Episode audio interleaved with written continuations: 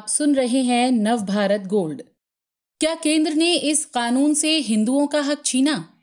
Places of worship act 1991 आजकल काफी चर्चा में है। आखिर ये कानून क्या कहता है और किन परिस्थितियों में बनाया गया? अब इसका विरोध क्यों हो रहा है? राजेश चौधरी।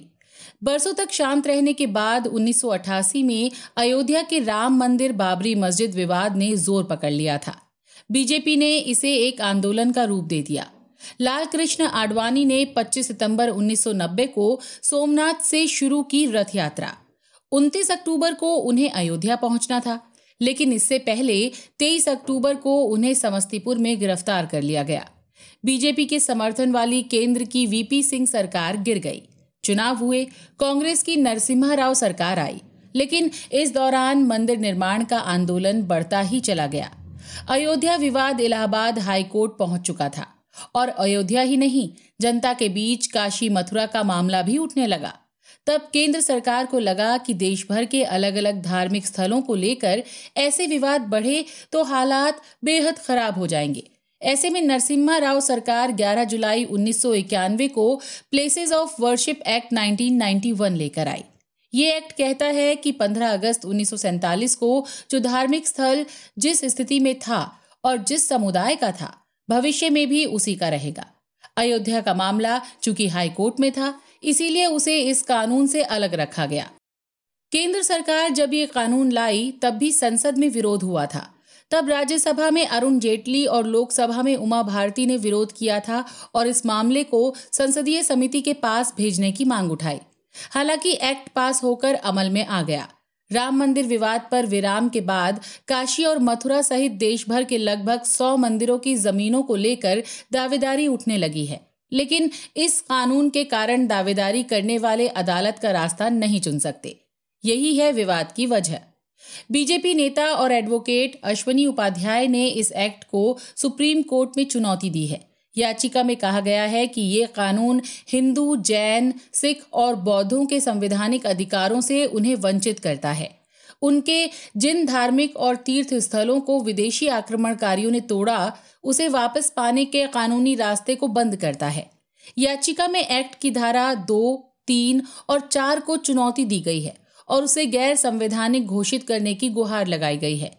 याचिका के मुताबिक एक्ट संविधान के समानता के अधिकार, गरिमा के साथ जीवन के अधिकार और धार्मिक स्वतंत्रता के अधिकार में दखल देता है। आइए जानते हैं कि याचिकाकर्ता ने क्या क्या मुद्दे उठाए हैं। प्लेसेस ऑफ वर्शिप एक्ट 1991 केंद्र ने बनाया था। केंद्र ने यह कानून बनाकर पब्लिक ऑर्डर के विषय को अपने पास ले लिया, जो कि राज्य का विषय है। तीर्थ स्थल और तीर्थ यात्रा भी राज्य का विषय है। संविधान का अनुच्छेद 13(2) राज्य यानी स्टेट को ऐसे कानून बनाने से रोकता है जो किसी व्यक्ति के संवैधानिक अधिकार से उसे वंचित करे। संविधान के पार्ट 3 में जो अधिकार दिए गए हैं, उसमें मौलिक अधिकार शामिल है। कोई भी कानून बनाकर संवैधानिक अधिकार से किसी को वंचित नहीं किया जा सकता। ये एक्ट हिंदू, जैन, बौद्ध और सिख को अपने पूजा और तीर्थ क्षेत्र को वापस पाने के अधिकार से वंचित करता है। केंद्र के पास ऐसा अधिकार नहीं कि वो लोगों के कोर्ट जाने का रास्ता बंद कर दे। राम जन्मभूमि इस एक्ट के दायरे में है, लेकिन कृष्ण जन्मभूमि नहीं। राम और कृष्ण दोनों विष्णु के अवतार हैं। ऐसे में कानून में विभेद किया गया है और ये अनुच्छेद 14 और 15 के समानता के प्रावधान का उल्लंघन है। हर व्यक्ति को पूजा, प्रार्थना और इबादत का अधिकार है। हर धर्म के लोगों को धार्मिक प्रैक्टिस और उसे फैलाने का अधिकार है। ये अधिकार अनुच्छेद 25 के तहत सबको दिया गया है, लेकिन कानून में उस अधिकार से भी लोगों को वंचित किया गया है। 1991 एक्ट हिंदू, जैन, बौद्ध और सिख के उस अधिकार से उन्हें वंचित करता है जो उन्हें अनुच्छेद 26 के तहत मिला हुआ है। अनुच्छेद 26 के तहत संविधान में हर धर्म के लोगों को अपने तीर्थ और पूजा स्थल को बनाए रखने, उसके प्रबंधन और रखरखाव और प्रशासन करने का अधिकार है। अनुच्छेद 29 में प्रावधान है कि हिंदू, जैन, सिख और बौद्ध को ये अधिकार है कि वो अपनी हस्तलिपि और संस्कृति को संरक्षित करें। इस प्रावधान का भी कानून ने उल्लंघन किया है।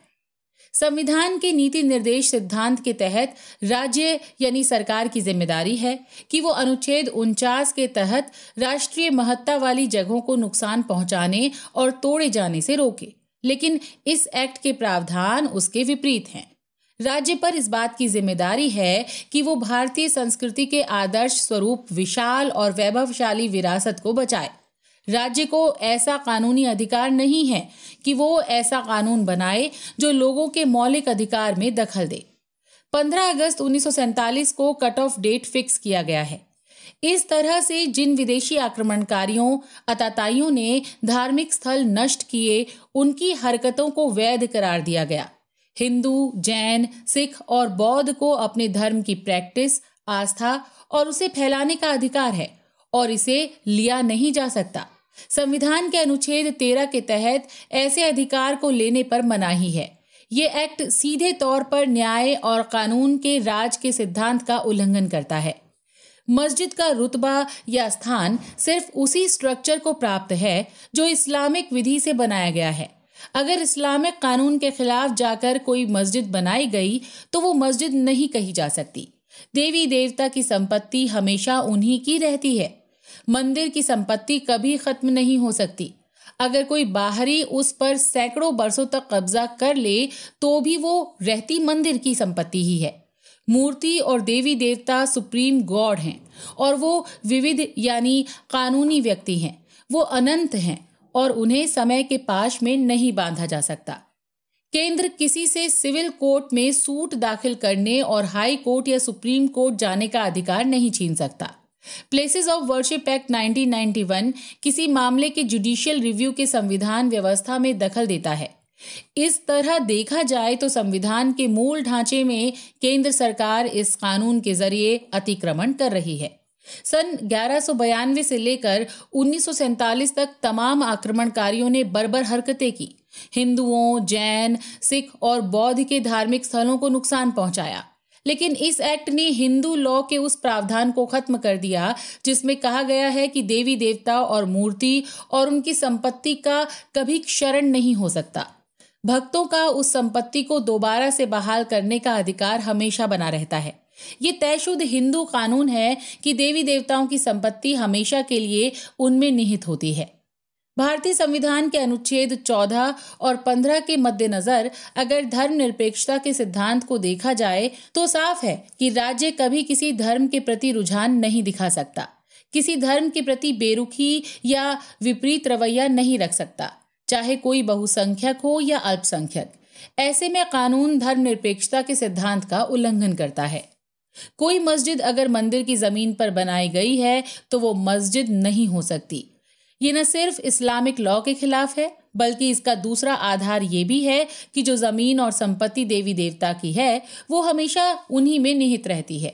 याची का सवाल है कि 1192 से लेकर 1947 तक विदेशी आक्रमणकारियों ने तीर्थ स्थलों को जो नुकसान पहुंचाया और कब्जा किया, क्या हिंदू, सिख, जैन और बौद्ध उसे दोबारा पाने के लिए कानूनी रास्ता नहीं अपना सकते? भारत संस्कृति और धार्मिक विरासत से संबंधित तमाम अंतर्राष्ट्रीय सम्मेलनों और समझौतों में हस्ताक्षरी है। ऐसे में केंद्र उन तमाम समझौतों और संधियों को मानने के लिए बाध्य है। ये तो हुई एक्ट के खिलाफ दलीलें, लेकिन इसके पक्ष भी तर्क हैं। सबसे बड़ा तर्क तो कानून व्यवस्था का ही है।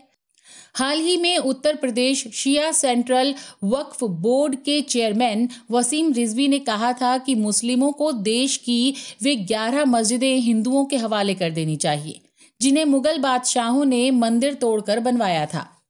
इनमें काशी मथुरा भी हैं। इसके अलावा देश भर में लगभग 100 मंदिरों पर दावेदारी उठी है। अगर प्लेसेस ऑफ वर्शिप एक्ट 1991 नहीं होता तो विवाद बढ़ता और धार्मिक उन्माद फैलने का खतरा हो सकता था।